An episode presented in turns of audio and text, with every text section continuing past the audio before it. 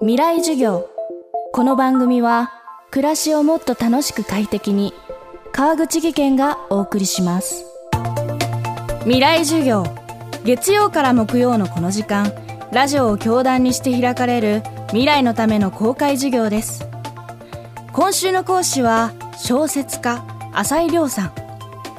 2009年霧島部活やめるってよでデビュー。2013年には何者で直木賞を受賞。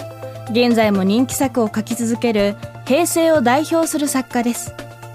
1989年平成元年生まれの浅井さんはこれまで多くの作品で同年代平成の若い世代を描き続け新刊死にがいを求めて生きているのでもこの時代を生きる若者たちのリアルな葛藤人物像を浮き彫りにしています。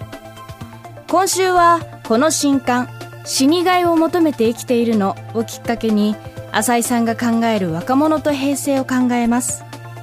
未来授業1時間目。まずは浅井さんが新刊を書くにあたって向き合った平成らしさについて。テーマはオンリーワンの時代の対立。あの映画にしていただいた霧島部活やめるという作品だったりとか、あと何者っていう作品で直木賞という賞をいただいたんですが、平成を書くぞという風に思って、その、そういう作品を書いているわけではなくて、自分にとってこう、実感のあることを、ま、小説として書いた結果、後から、例えば、霧島部活やめるっていうだったら、スクールカーストという言葉とともに語っていただけるようになったりとか、何者という作品、私は就活と SNS を2つのキーワードで書いたんですけれども、どっちかというと、やはりこう、SNS の方方にこう読者の興味というかこう焦点みたいなものは当たっていてですごいやっぱ平成を表しているみたいな感じで言っていただけることが多かったんですね。で今回はあの順番が今までとは逆で平成っぽい話を書くっていうのはもう一番初めに決まっていてそれって今まであんまりやったことがなかったことだったので平成で対立っていうので何を一体ピックアップすればいわゆる平成っぽさが出るのかっていうことがなんかわからなくなっていってしまって、で、どっちかっていうとやはり平成ってこう平らかになるという風に漢字でも書きますけれども、なんか私はどんどん競って上上ゴリゴリ登っていこうっていうよりは、こう、それぞれ長所があって、いいところがあって、それを伸ばしていきましょうみたいな。で、私思いっきりゆとり世代と呼ばれるところで育ったんですけれども、こう、なかなか平成を象徴する対立っていうものが思い浮かばなかったんですよね。でも逆に、まあ、発想の逆転というか、それこそがなんか平成っぽさなのではないかというふうに考えた時に、この物語が動き出したっていうところがあります。いわゆるゆとり世代と呼ばれる世代が受けたゆとり教育は学校の成績が相対評価から絶対評価へ移行した時代。小説死にがいを求めて生きているのの中でも学校がテスト成績の順位表を廃止するといった象徴的なシーンが出てきます。競い合って優劣をつけることをやめましょう。それぞれが自分の個性を伸ばしましょう。そういう時代に育った子供や若者。浅井さんはそこに新たな悩みや苦しみが生まれたのではないかと言います。まあ、自分らしさであったりとか個性であったりとかっていう言葉に囲まれてこう育った感覚があるんですけれどもやっ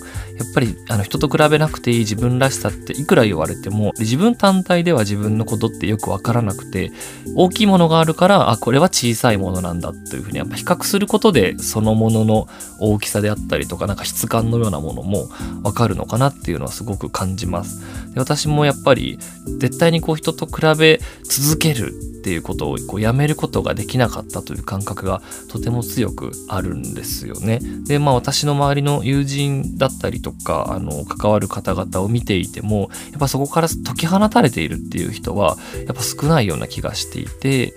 オンリーワンだからナンバーワン目指さなくていいよって言われたんだけど学校とか社会とか会社とかってシステムそのものは変わってないからそうやって言われたところで、ここの場で生きていくためには、なんかやっぱり人と比べないとやっていけないなっていう感覚がすごく強かったので、私の世代のその自分らしくいていいよって言われながら、でもじゃあどうすればいいのっていう苦しみは、外から見て分かりづらいっていうことはあると思います。だからいざ、ここが辛いんですって言ってみても、周りから見たら、え、自分らしくいって言われたんだからいいじゃんみたいな、すごい、なんか贅沢な悩みに聞こえてしまうというか、すごく甘えに聞こえてしまう。これまでの時代の外から決めつけられてお前は100位だみたいな風に傷つけられるっていうのはなんか外から殴られるような痛みだと思うんですよね。だから後がつくというか、周りから見てもあの人100位って言われてる、かわいそう、痛そうみたいな風に周りが見てもその人の辛さっていうのは視覚化されているような状態なのかなと思うんですけど、で自分らしく、で特に最近だと男らしさ、女らしさって言葉からもどんどん解放されていきましょうっていう運動がある中で、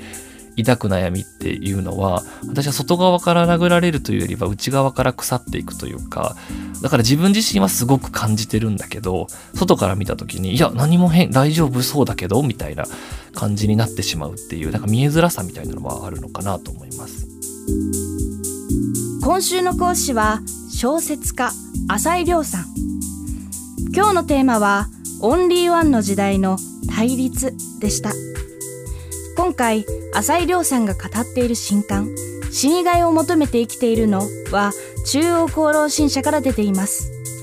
こちらもぜひお手に取ってみてください。未来授業明日も浅井亮さんの講義をお送りします。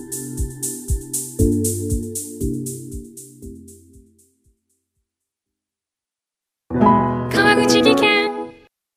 階段での転落大きな怪我につながるので怖いですよね足元の見分けにくい階段でもコントラストでくっきり白いスベラーズが登場しました。皆様の暮らしをもっと楽しく快適に。川口技研のスベラーズです。未来授業。